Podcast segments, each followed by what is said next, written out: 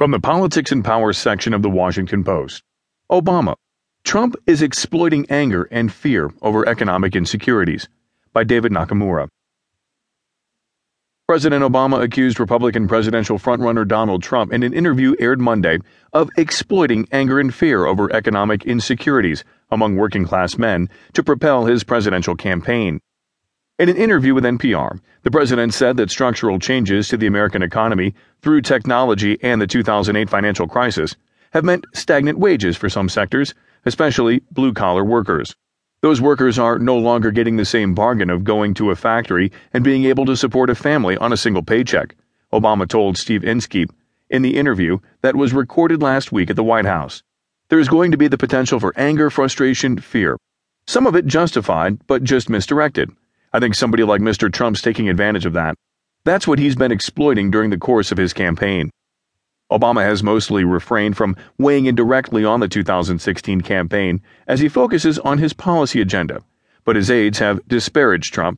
White House Press Secretary Josh Earnest called him a carnival barker whose proposal to ban all Muslims from immigrating into the United States disqualifies him from being president.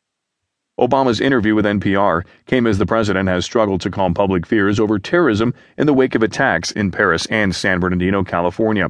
Asked about the public debate over whether to allow Muslim refugees from war torn Syria into the country, Obama said the larger question of what kind of nation the United States wants to be never went away.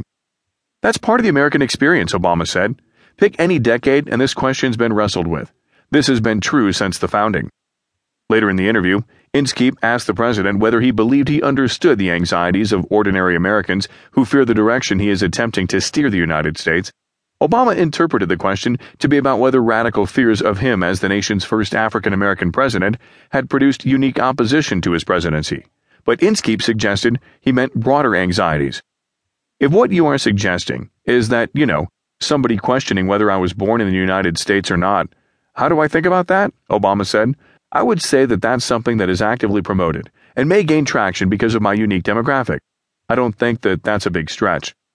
Inskeep replied that the president had been criticized during his 2008 campaign after a recording of remarks he made at a private fundraiser, in which he said some working class Americans were bitter and were clinging to guns and religion, was made public.